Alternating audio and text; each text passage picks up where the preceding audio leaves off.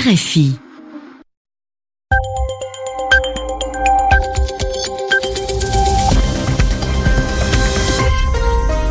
Vous écoutez RFI, il est 22h à Paris, 20h en temps universel.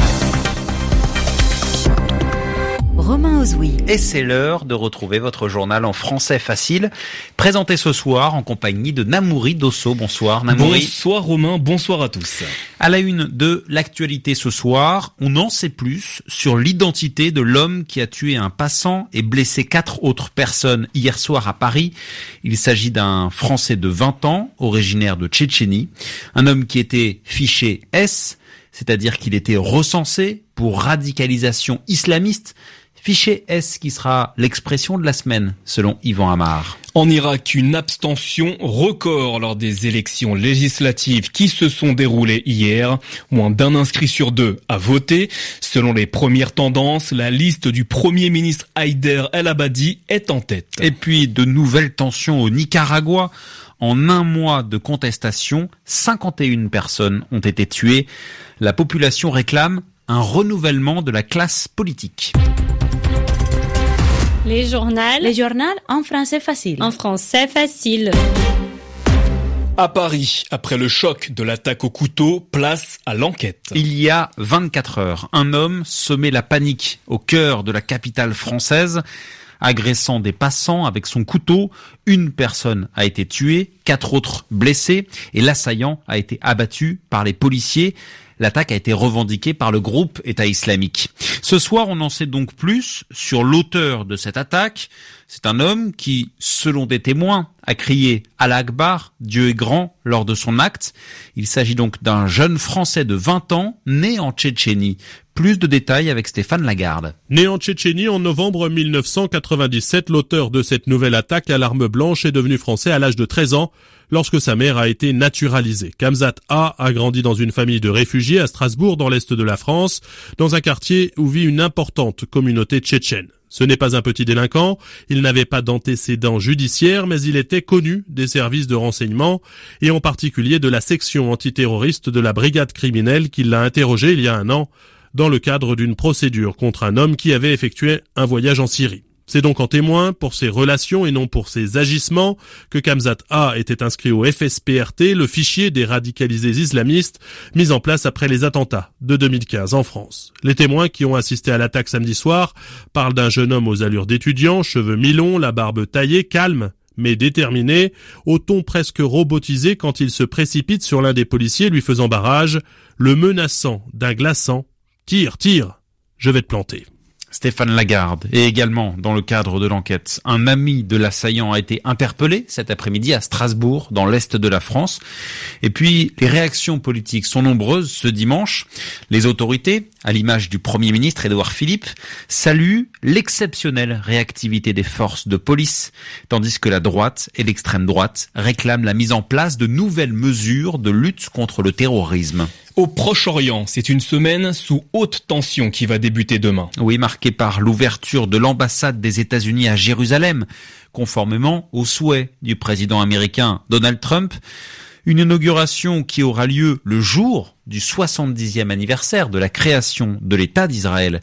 Pour exprimer leur fierté, plusieurs dizaines de milliers d'Israéliens ont marché ce dimanche dans la vieille ville.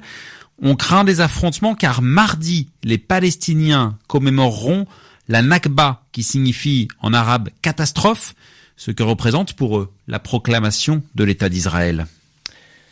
En Irak, on connaît les premières tendances au lendemain des élections législatives.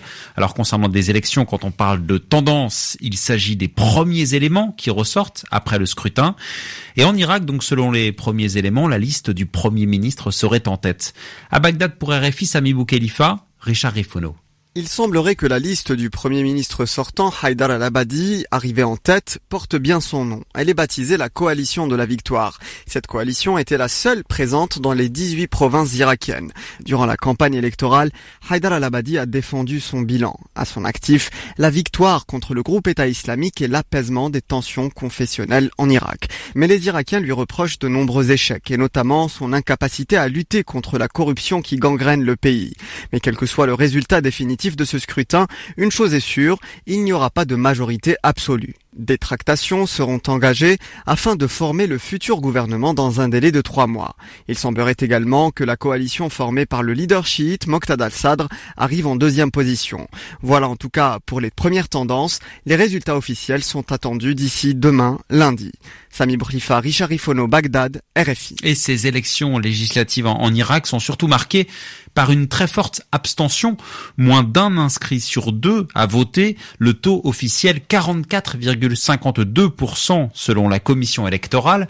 Rappelons qu'il s'agissait des premières législatives depuis la victoire des forces de Bagdad contre le groupe État islamique. On en parlait dans le journal en français facile hier romain.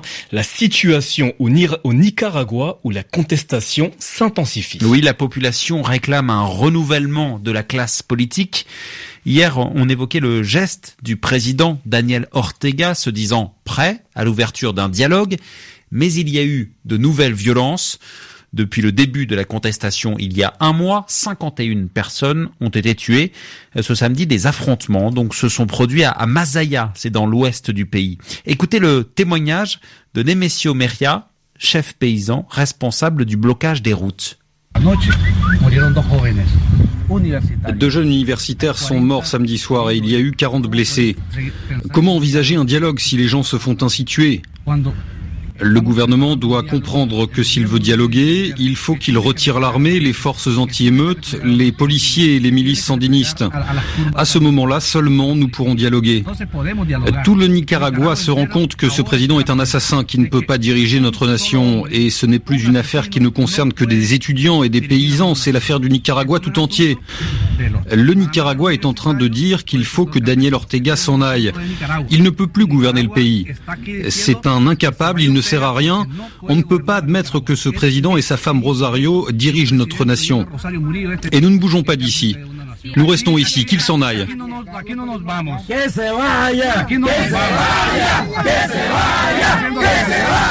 La mobilisation de la population au Nicaragua, mobilisation contre le gouvernement. Et puis les sports avec du tennis, Alexander Zverev s'annonce comme l'un des favoris de Roland Garros. Oui, à une semaine du début du tournoi parisien, l'Allemand a remporté une victoire de prestige. Zverev s'est imposé en finale du tournoi de Madrid face à l'Autrichien Dominic Thiem en deux manches.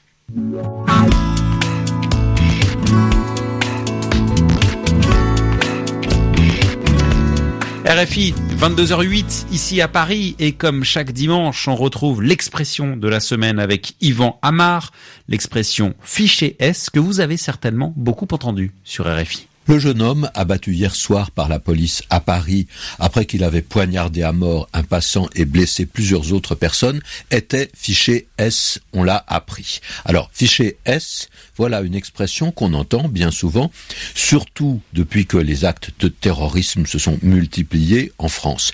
Mais ce genre de fiche existe depuis bien longtemps, avec des identifications des lettres et des fonctions pour ces lettres qui sont différentes. Par exemple, on a des fiches M, des fiches V, des fiches IT pour les mineurs en fugue, pour les prisonniers qui se sont évadés ou pour les personnes qui n'ont pas le droit de quitter le territoire national. Quant aux fiches S, elles répertorient, elles font la liste d'un certain nombre de gens qui semblent être dangereux pour la sécurité publique. Alors est-ce que la lettre S correspond à ce mot de sécurité? Pas exactement, mais presque. En fait, c'est l'abréviation de sûreté, un terme utilisé depuis longtemps quand il s'agit de la sécurité intérieure de l'État, c'est-à-dire par exemple la lutte contre le terrorisme ou le contre-espionnage. Et avant la Première Guerre mondiale, au tout début du XXe siècle, on parlait déjà des agents de la sûreté. Mais la lettre S a d'autres sens, elle s'emploie souvent dans des situations différentes. Par exemple, c'est l'initiale de spécial. Et on trouve cette lettre, euh, par exemple, pour désigner des voitures. Hein. c'est un signe plutôt positif. Une voiture qui a un S, ou même GTS, va a priori plus vite que si elle n'en avait pas et a priori aussi elle est plus chère. Mais S, c'est également l'abréviation de l'adjectif anglais small, qui veut dire petit, et on le trouve beaucoup pour indiquer des tailles de vêtements. S, small, petit donc, s'oppose à M, medium, c'est-à-dire taille moyenne, ou bien L ou XL, grand ou très grand. Eh bien merci, Yvan Amar. Et ainsi s'achève ce journal en français facile. Merci Namouri Dosso. Merci à vous, merci à tous. Et merci à Claude Battista à la réalisation 22h10, ici à Paris.